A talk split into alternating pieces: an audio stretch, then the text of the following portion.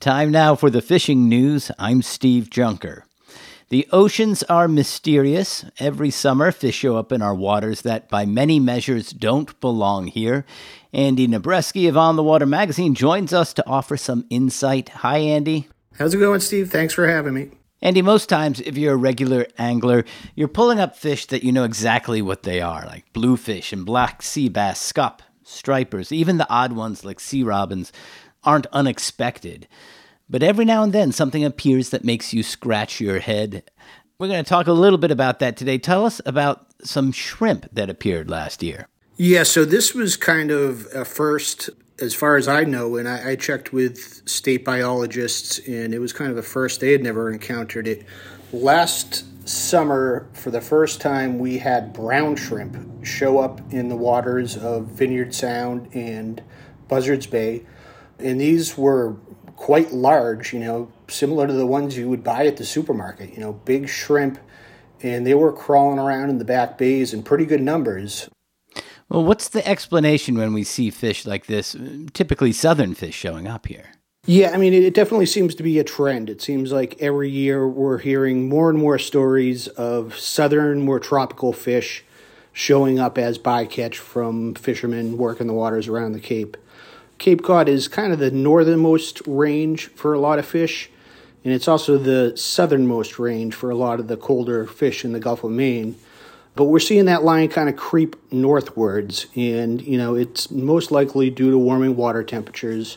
Last year, I caught a fish. I didn't know what it was. I had to go online to identify it. It was a northern kingfish. Yeah, that's another good example. We're seeing a ton of those showing up, and this is only in the past maybe three to four years now. They've really seemed to shift northward, and we're seeing a lot of them on the south side of Cape Cod. They're right off the beaches.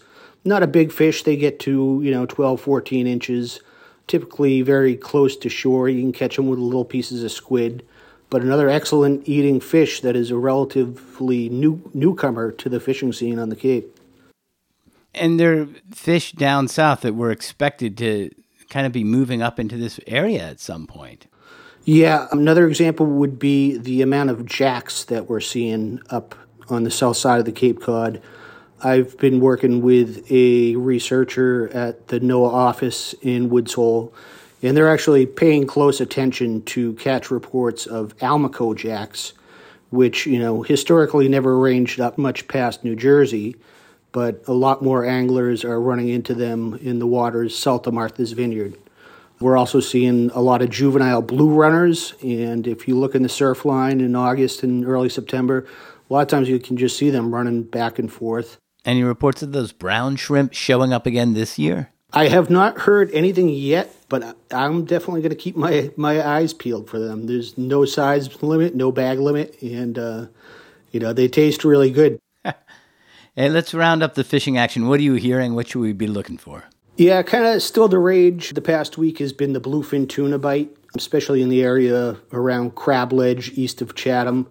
It's been ridiculously good striped bass fishing is we're sort of coming into the summer doldrums now. The waters are warming up. Cape Cod Bay, Race Point, Monomoy are the probably best bets for striped bass and bluefish.